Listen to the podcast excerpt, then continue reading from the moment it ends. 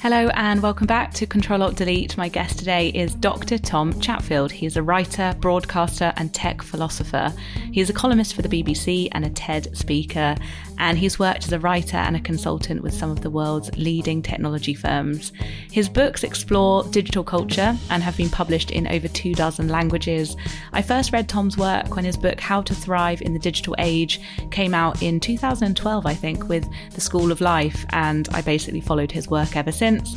And I'm just so interested in what he's always up to. So, really glad that he's back on the podcast because he came on a few years ago. He recently wrote a non-fiction book called Critical Thinking, which was a best-selling textbook, and he's back with a new textbook called How to Think, which I thoroughly enjoyed. I just love that he talks about thinking, about how we can think better, think more deeply, question ourselves more, question each other more, call ourselves out and kind of realize our blind spots and our ignorance and also just say I don't know more often and not be afraid to get things wrong. I think it's really really important. So I hope you enjoy this episode. I definitely enjoyed catching up with Tom and picking his brain for a good 40 minutes. So if you enjoyed it, please do let us know. We'd love to hear from you. And here is the conversation with Tom.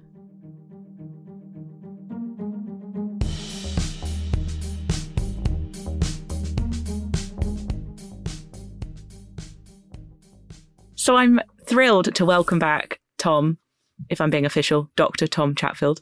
And you came on the podcast a while ago and it was one of my one of my favorite episodes, I've got to say, and now you're back. So thank you. Hooray. I'm, I'm very excited to be here.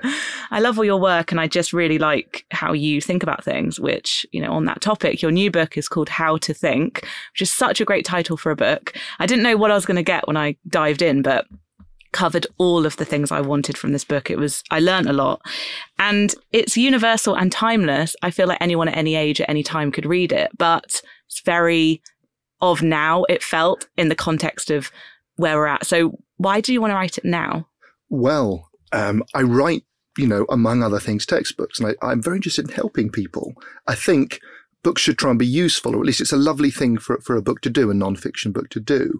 And I've written a number of textbooks about critical thinking and study and spent a lot of time, you know, with students of all ages and so on. And I found myself, you know, with, with the, the chance to write a new book and, and the world going crazy. Um, and, you know, sort of terrible and bizarre things happening.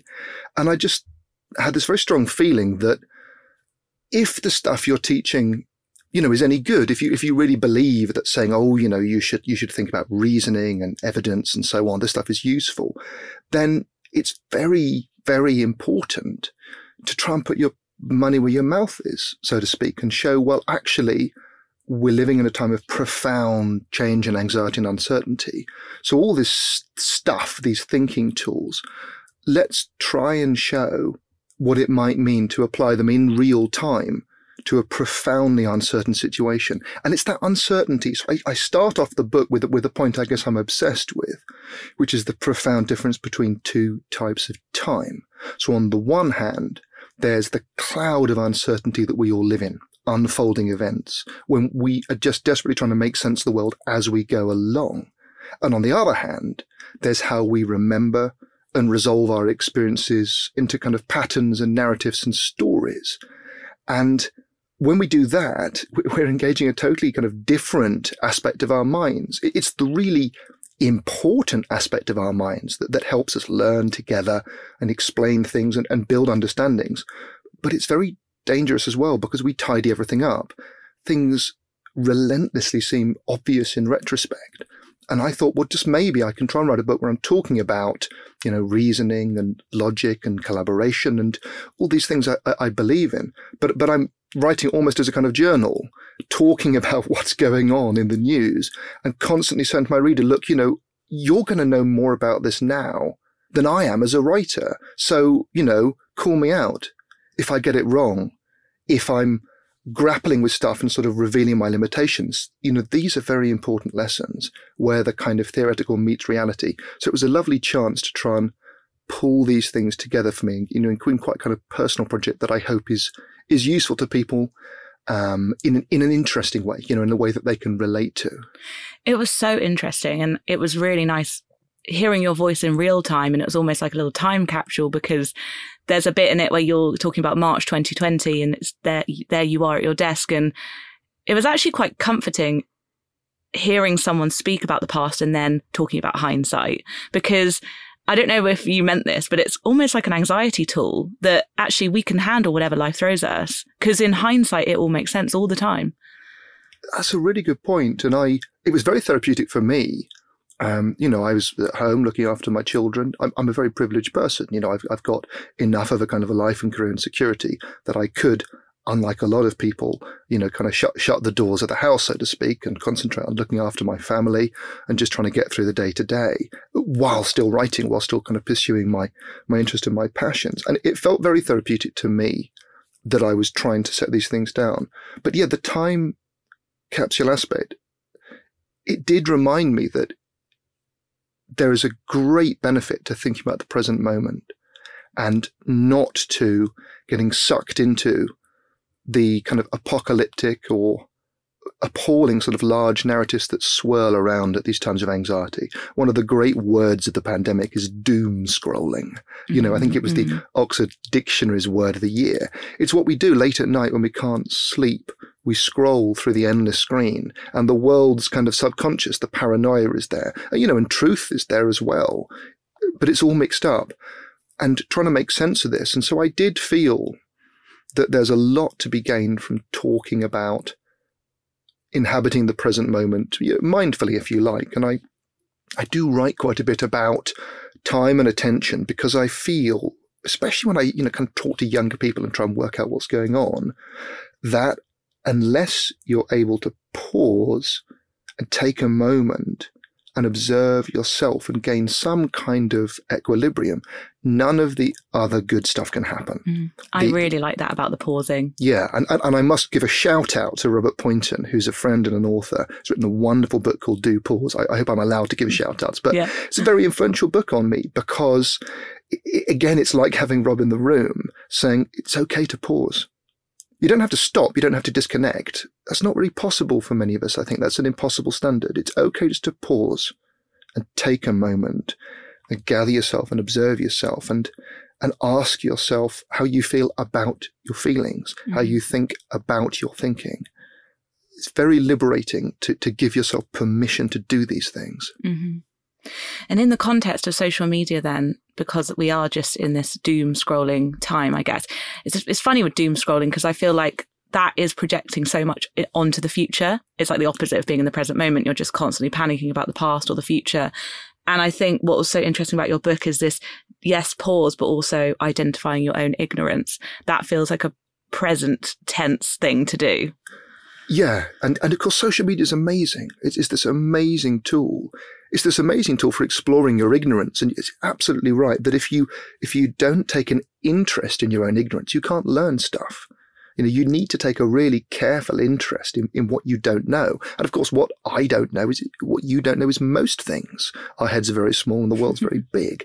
But how to turn social media and the kind of riches of the internet into something that that is, if you like, kind of life and mind enhancing. I've I've been kind of thinking about this stuff for years, and you know, a lot of it I think comes down to selective engagement, to having kind of heuristics, shortcuts, rules of thumb for just helping you not get emotionally and personally uh, and informationally overwhelmed and one of the great things you can obviously do is, is follow great people, is mm. seek out people who who act as a kind of human search engine, who filter the world for you, who speak to you, who aren't like you, but but who you want to hear from.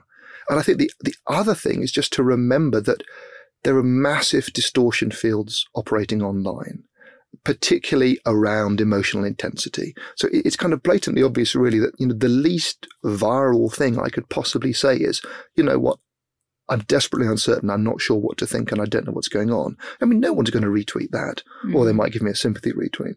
Whereas if I say I've got very, very strong feelings about this Im- immensely impactful story that will obviously have more kind of viral potential. But we can push back against this because, you know, there are spaces and communities and modes of discourse that are more amenable to doubt, to the confession of uncertainty. People are willing to make themselves accountable to data. People are willing to take you by the hand. And, you know, two of the great things we can do are to ask for help and to confess uncertainty. And I sometimes think of those as the sort of keys that unlock a lot of the human goodness that's online. Mm-hmm. You say, look, I don't know what to think. I, I'm I'm lost. Where can I find someone who knows about this? And also, you know, what do you think? These these questions rather than statements can really kind of flip around often the sort of vortex of strong damaging emotion that, that it's easy to get sucked into. And I love following people like that. And that's why I love your work so much. I, I really like people who aren't afraid to have this like uh, kind of Jamie Bartlett, I think, said that the meaning of liberal actually means you look at things from all sides all the time and you just are very curious as a person. And I like that. But I think Twitter is full of people that never do that. Is is it human nature to to want to be right all the time? I mean, you look at in the book at the vaccine argument and how it's like someone's taking a side immediately. Why can't we say we don't know? well, it's human nature, of course, to want contradictory things to contain multitudes. I, I think one of the sort of frightening things about, if you like, human nature as a phrase is that it's quite plastic is that we we genuinely are in some ways different people in different circumstances amid different prompts and communities. The person online who is broadcasting, if you like, a hateful or intolerant message might be in the setting of their family or their community or their home or, or, or a different moment. They might show deep compassion or empathy. The great challenge for me is then to look at the contexts rather than get sort of sucked into people, an essentialist narrative where say people are like this, people are mm-hmm. intolerant, people are wicked, let's give up on the human race, we're all doomed. No, and you can say, what are the circumstances and prompts and communities that call forth, if you like, the better angels of our natures, or to be a bit less grandiose, that make us less horrible and more accountable? And there are, there's a lot of stuff out there around this. On the one hand, there's the sort of skin in the skin in the game idea, you know, where people are sort of risking something of themselves reputationally, you know, where anonymity can be dangerous, where people are acting in certain kind of official capacities. On the other hand, there's kind of small accountable communities or private groups. You can get much better behaviors sometimes in kind of private groups than you can in personal groups. And then, of course, there's, if you like, the incentives embodied in information ecosystems themselves. And I suppose, put very briefly, you know, much of social media is an engine for generating outrage. And we've seen, you know, electorally, politically, scientifically, this can be, you know, lead to deeply disturbing results, but doesn't mean people are bad. Yeah. And often it's small numbers of very influential people playing the game very brilliantly and very cynically. A lot of the leading anti-vaxxers, they may or may not believe what they're saying, but they're in it for the power and the money and the influence. And really something like anti-vaxxing you can only, I think, hope to understand and challenge as part of a bundle, as part of a package. People don't do things, you know, sort of for, for, for one set of reasons for one thing. Our beliefs come in bundles. I mean, it, it makes no sense that, for example, something like gun rights and abortion should be yoked together because, well, why would someone predict their beliefs? Why would it be so predictive? that someone believes for one and thus they believe in the other. There's you can only make sense of these things by looking at political tribes, by looking at networks of influence, and by looking, I suppose, at beliefs as really a shorthand for a lot of people of saying, I am like these people and I'm not like these people. Mm-hmm. I'm not like you. I'm, I'm like these people. And it is, but that's so fascinating, isn't it? That we, a lot of people do kind of label groups of people from afar and I probably do it sometimes and I really try not to. But what was interesting in the depths of the pandemic is I noticed people were taking photos of a busy park, for example, saying, these people are selfish. And I'm like, but you're at the park too. so like we're, we're disconnecting from each other when actually we're all probably doing the same thing. But I, I thought it was really interesting in your book. I, I underlined this, this part of the book because it went against actually something I believe myself. And I was like, no, you're right. um, that technology is not neutral. This idea that social media is this sort of just a tool that we use and actually we put our stamp onto it. You said it was one of the per- most pervasive myths. Could you talk a little bit about that? Yeah, so this is something I guess I've come to believe quite strongly because it's a very, if you like, comforting and persuasive myth that technologies are neutral tools and it's how we use them that counts. And that, of course, can align with all sorts of good things, like saying, well, you give people technology and you educate them and you have a kind of decent setup and regulation and so on. And then, you know, the technology is just a tool. You can use it to do great stuff.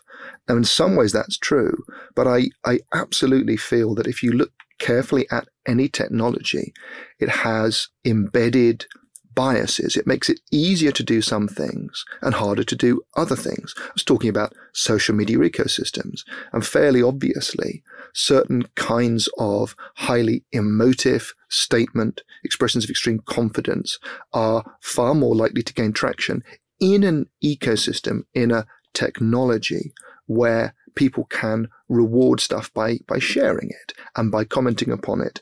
And of course, there's a business model underlying it, which is about aggregating data and then selling services based on this data. So the more interactions you get, the better.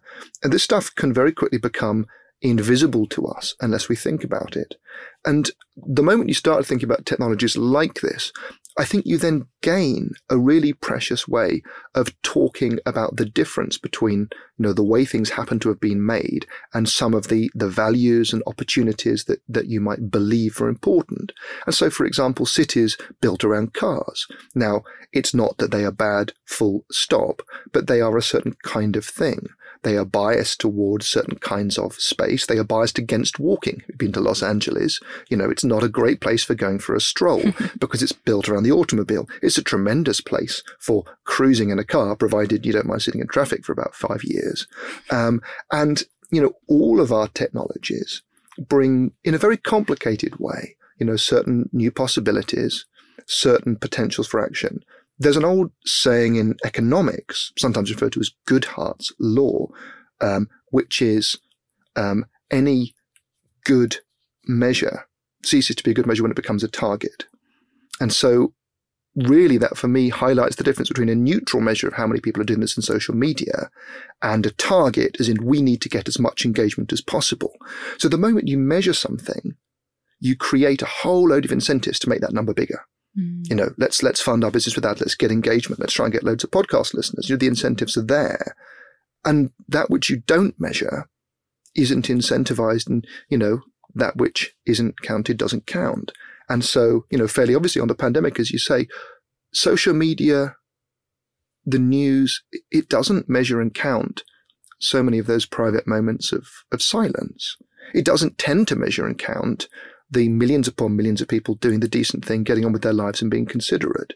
You have to remember that there's an embedded bias in technology predicated upon novelty and outrage and engagement. It's not just a, a problem with um, new or social or digital technologies. You know, it's just a, a fact about the world. But it allows us to negotiate. And that's, I suppose, where I'm at an informed negotiation with the values embedded in technologies and tools that's that's a hopeful place to be because that can be a collective negotiation and it can be a conversation about what we want and need and deserve and owe to each other as people rather than just about how we using Twitter we can try and make Twitter better which you know which maybe we can't it's so interesting because I think this might be a more more of a niche thing but being a creative in a world of algorithms is really hard sometimes because I think if you want to write the things you want to write or make the things you want to make, but you also at the back of your mind think, oh, I've got to please this publisher, I've got to get these numbers. I feel, I do feel bad for maybe young people coming up now who feel like they have to have some sort of technology skill as well as just being a creative person. It's a pretty challenging landscape. You know, I'm, I've just turned, turned 40. Um, I'm officially very old. And I do think, you know, there's tremendous opportunity now, but also there really is a tyranny of kind of numbers and impacts because you can, as a publisher or as someone who, in a sense, whose business is to, to, to work with successful creatives and, you know, the, you both benefit if you do well, but there's a lot of numbers that will tell you in advance what audience someone brings with them. Hmm. And that also creates, you know, an incentive that if someone has a certain audience on Instagram, if they have millions of people on Instagram, they've probably worked very hard on Instagram to create that audience. And maybe they produce fantastic content. But of course, you can then effectively pay someone else to ghostwrite a book for them. And you've got perhaps 500,000 pre orders for that book. It's great news if you're a publisher. But if you are an author or a potential author who could write an amazing book, let's say, um, it's that bit harder for you to mm. get the attention of a publisher. And it's that bit harder for an editor at the publisher to go into a meeting and make the case and say, well, look, you know, on the one hand, yes, we're publishing this and we reckon we can get half a million pre-sales based on the Instagram numbers. On the other hand, there's someone here who's just writing some great stuff. They've got a blog, they're an interesting thinker, they're original, they're coming from a left field place, but they're brilliant. So I, I really want to publish their book and, you know, we might sell four or 5,000 copies and then they, on, you know, their next book might sell more. The world's always been like this, but I think we live in a more extreme version mm. of that world because there are so many kind of measures around because at least on paper, it's so easy to sort of look at, if you like, risk free creative endeavors where people come with an audience. Yeah. Um, and it's one of the reasons actually I, I, I, write a lot of different kinds of book for a lot of different kinds of audience, but I, I really value kind of writing sort of textbooks and academic books just because to some degree it's in a slightly different world where it's not as dependent upon garnering attention in the first few weeks.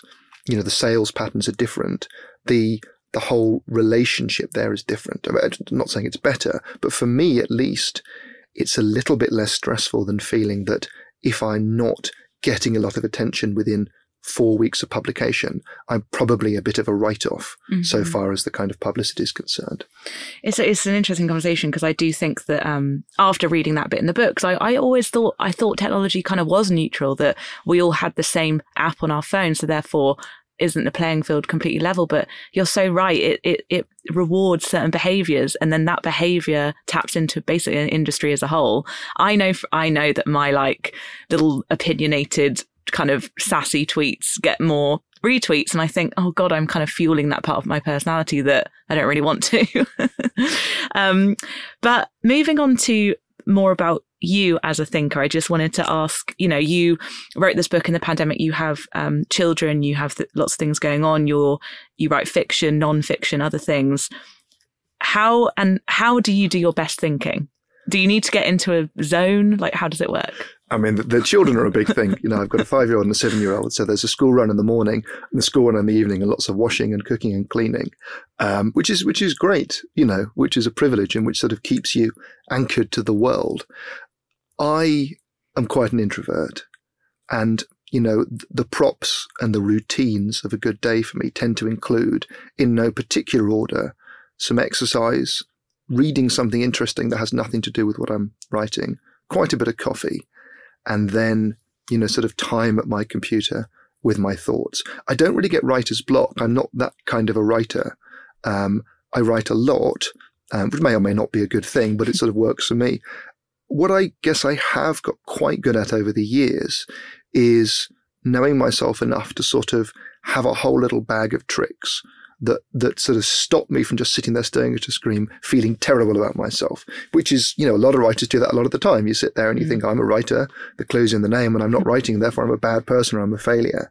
So I I don't sit at the screen sort of feeling nothing. I go out, I get a bit of variety, I do something else interesting. I am quite introverted, so I, I, tend to go to people's books. I read a lot of sci-fi and speculative fiction. Um, I play a lot of video games, or quite a lot. Um, I've been playing a lot of Slay the Spire during the pandemic, which is a CCG, a, a card-based game. Um, I won't bore your listeners with it, but it's it's it, it certainly ticks a big box. I play the piano a lot. Um, and I have lots of deadlines. I mean, I love deadlines. I love a deadline. I put it in my diary and I try to be a professional and deliver to that. But I guess the point is one of self knowledge and humility. Willpower is overrated. Willpower, the idea that you sit there and through your mighty willpower call forth a masterpiece. No, for me at least, you put yourself in situations and circumstances that, that kind of allow you to do work, that kind of mm. tease it out of you. When you get stuck, you you print it out, you take it elsewhere, you move around, you do something, you you and you embrace the fact that you, are never going to produce the perfect work. You know that that you can just try and get better. Mm. You know, you can't let the perfect be the enemy of the good. I think a lot of authors and creatives and people who perhaps could write or could produce creative work but don't have in their head something so perfect and beautiful and wonderful that they never dare to start on it. And that's that's a terrible situation because probably they could produce something absolutely great if they gave themselves permission to just start and then to find a way to keep going.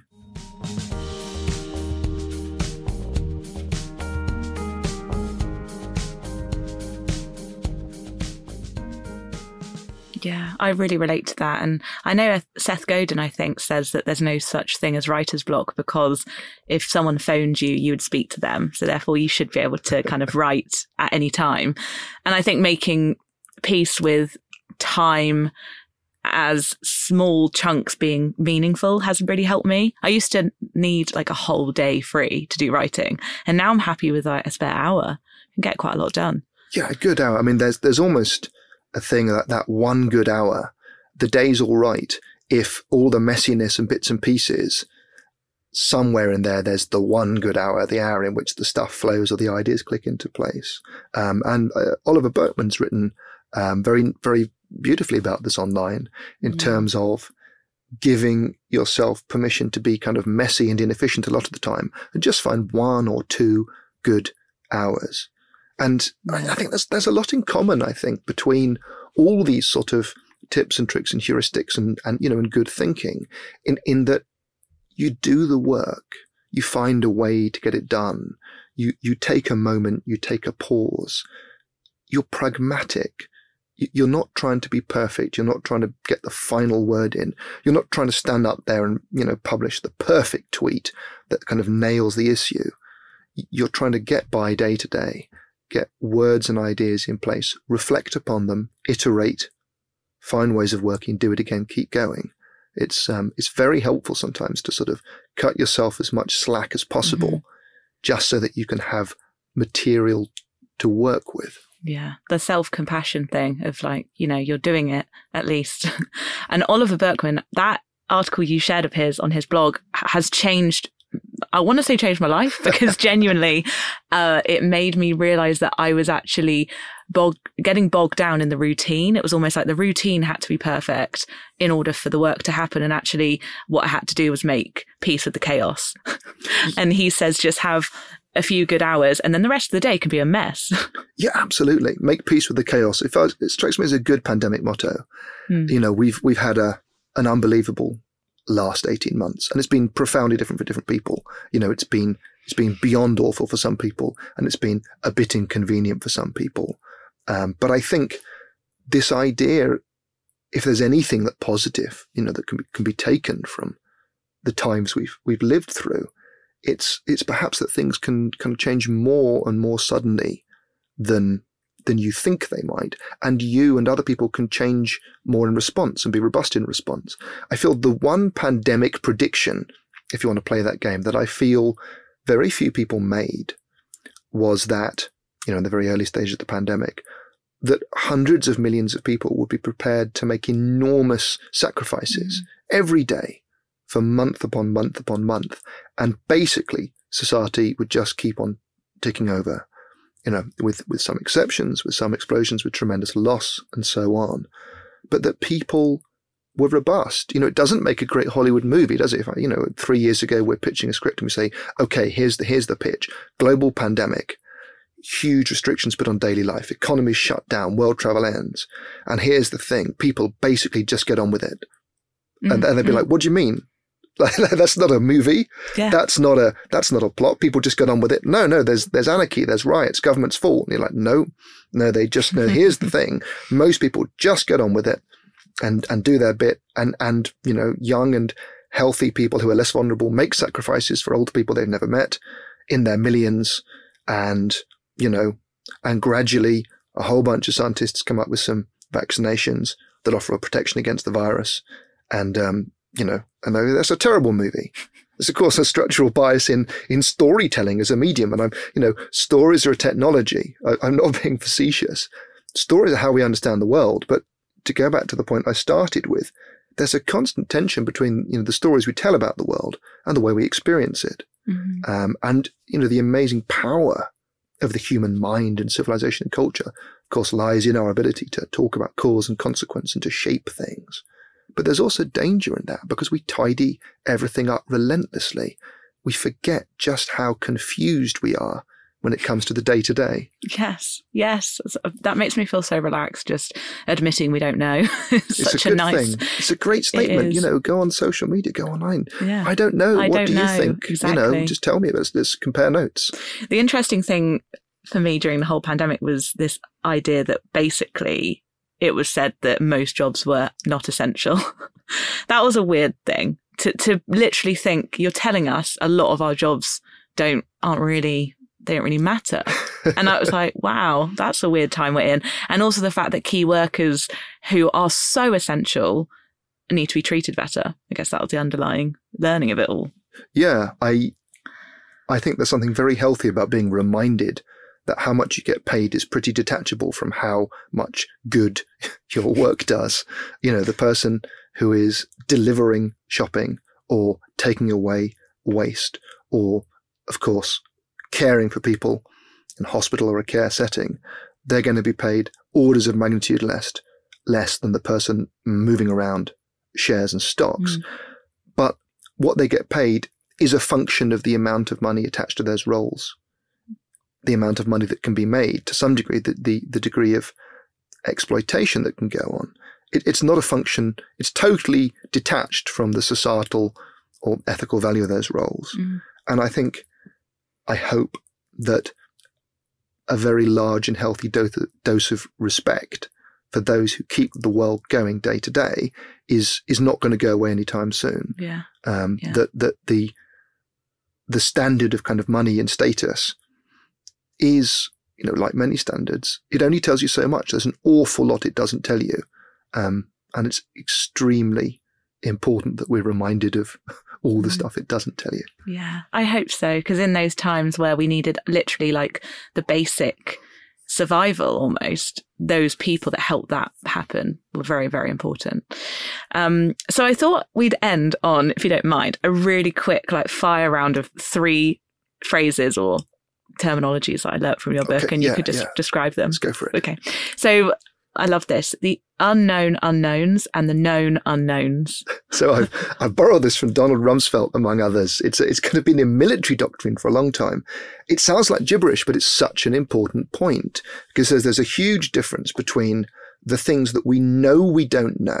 And so, for example, let's say that I want to buy a computer or go to the shops or whatever. Now, I know that some of the important unknowns are going to be you know, what is a good quality computer? How much does it cost? Who's making good computers these days? And so on. So those are my known unknowns. And that's really useful. That's my list of stuff to find out in order to make a good decision.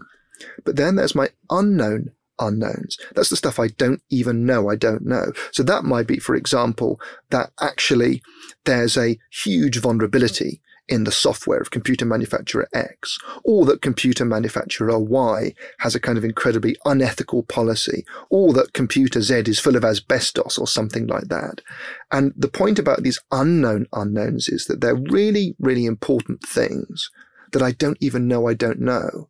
And so, if we want to think rigorously, we need to try to get our unknown unknowns onto the list of known unknowns. Mm. It's, in other words, we need a really good shopping list of questions.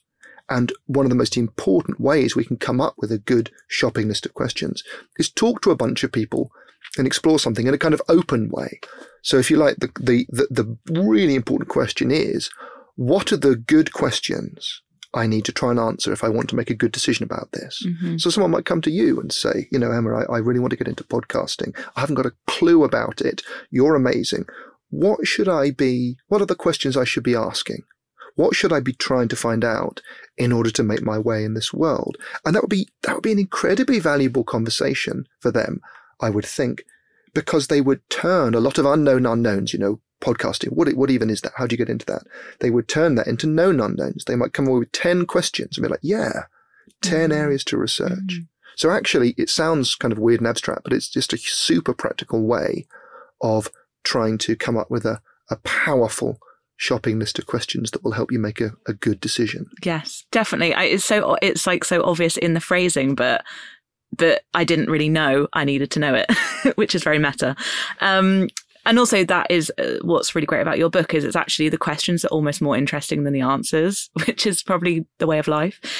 The other thing I wanted maybe you to talk about was what constructive doubt is, because I thought that was just so so good.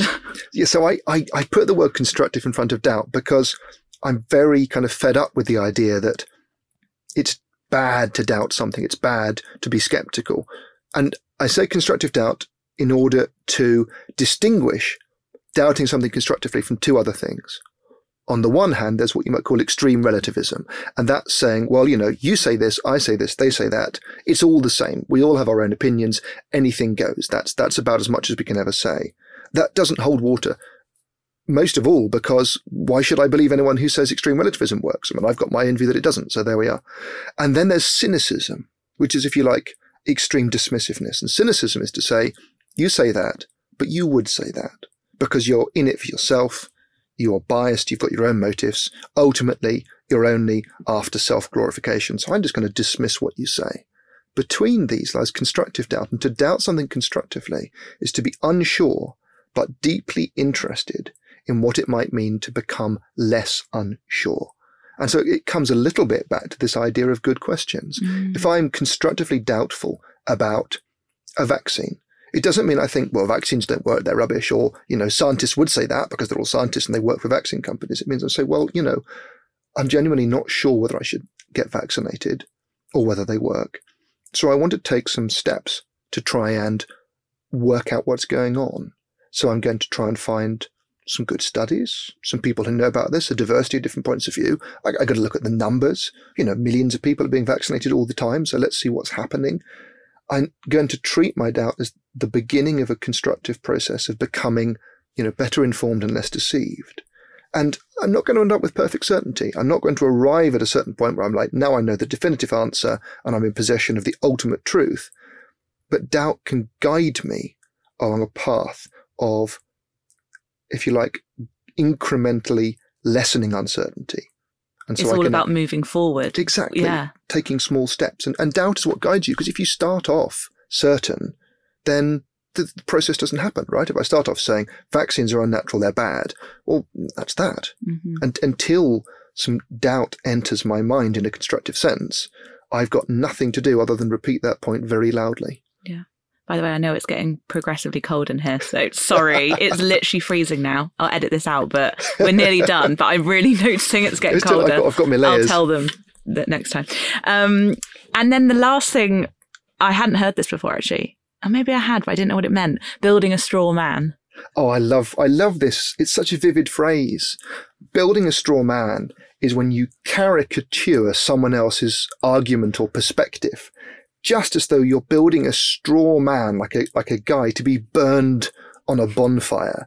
So, for example, if I was in politics, you know, I might stand up and say, my opponent believes that we should just be giving criminals money and getting rid of prisons, which is obviously stupid.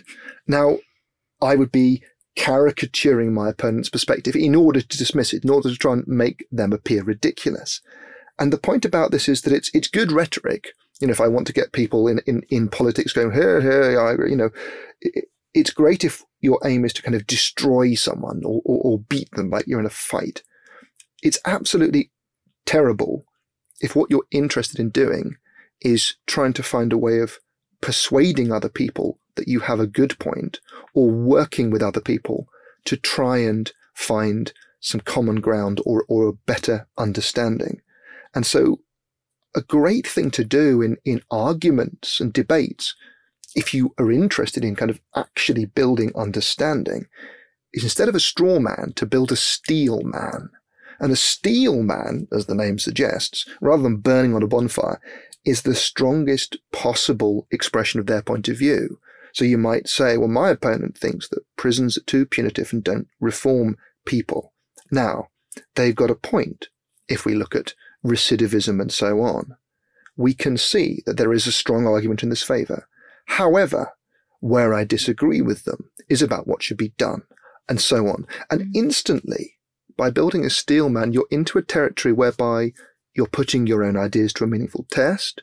You're potentially reaching out to people who disagree with you by showing that you understand that they they have some reasons for believing what they do.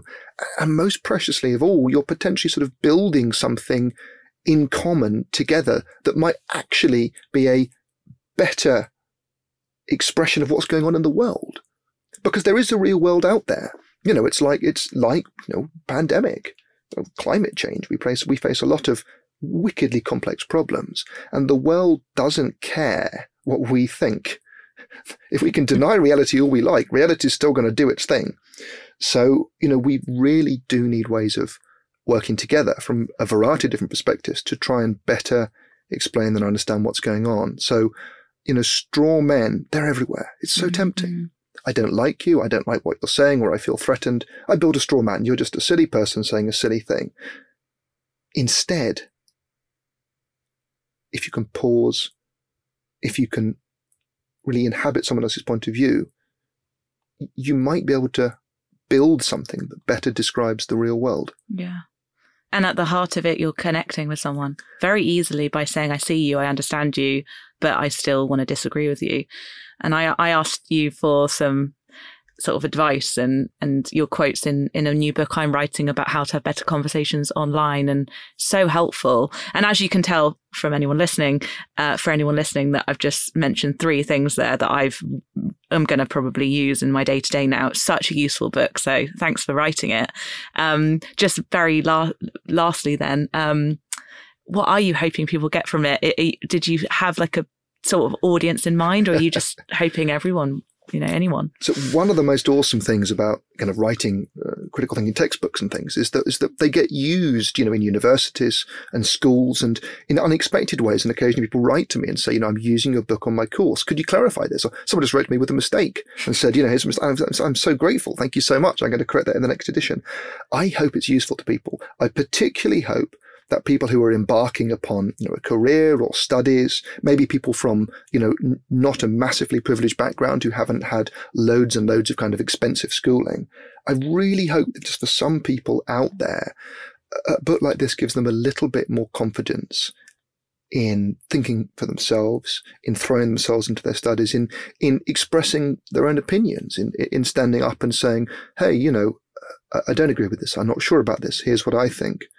In just having the confidence to kind of participate in in you know the amazing world of kind of knowledge and, and debate and understanding rather than feeling it's not for them mm. i it's a it's just a lovely thing it's a lovely thing to write a book and, and and feel that someone's kind of used it as a kind of tool that's given them a little little bit of, of vocabulary or insight or confidence or they've just said oh yeah you know actually um, you know I do have the confidence to do that paper or apply for this thing. So I would, I would love that, and I'd love to hear from anyone who reads it, especially if they find any mistakes, which I can then, you know, correct.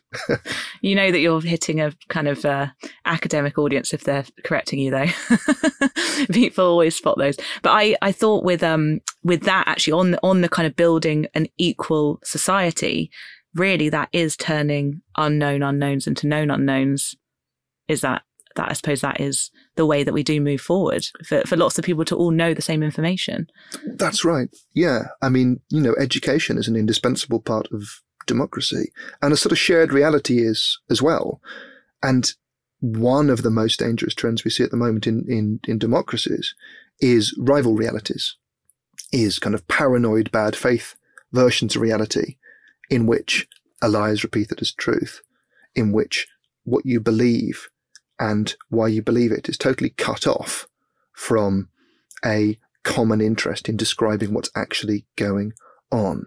And um, this is perhaps more on the right than on the left, but on both sides, people are able, often supported by social media, you know, not, not driven by necessarily, but supported by, to shut themselves off in kind of worlds of consensus, full of kind of baddies and goodies and simplifications, where there is no common ground and where you're not answerable to a kind of common test of effectiveness or empathy or compassion or humility, it, it's immensely challenging. It silences a lot of voices. And it's doubly difficult because, of course, there are always some people who refuse to talk to you in a civilized and respectful way. And when people when people turn discourse into violence, that that's that's the point at which, you know, it becomes impossible to find a common ground. Mm. Um, and so, you know, I, I'm really conscious that it's very easy to sort of say nice things about listening to people and being respectful. And there's enormous amounts of horrible disrespect and intolerance out there. The philosopher Karl Popper made the point many decades ago. It's important to be intolerant of intolerance if we want to support toleration. It's not a paradox. It's not a clever philosophical thing to see, say. It's a very basic point that if someone is violently intolerant of certain views or people, that is intolerable mm. if we want to have a, a tolerant society. It's why it's so important, I think, to, to try and find safe spaces in, in, in a kind of meaningful sense of that word, where people are able to come together and, and respect each other as people and talk around common causes and common and strive to find common values.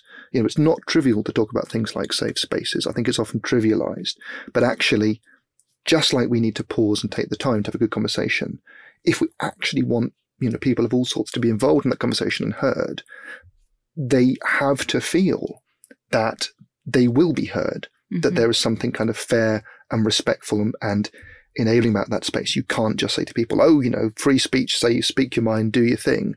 That can be extraordinarily kind of counter, counterproductive, actually. Yeah. Well, there's so much more we could say on this. I mean, it's such a great book and it really got me thinking, as the title says. And I think that in a world of a lot of fear at the moment, a lot of uncertainty, it definitely gave me more of, more of a confidence to go there with saying I don't know, connecting with people more, and just in general saying I'm I'm scared rather than just like lashing out at people. so thank you so much for coming back on, and I'm sure you'll be a return guest in the future again soon. Thank, thank you, you, so much. That's wonderful to hear. Thank, thank you. you.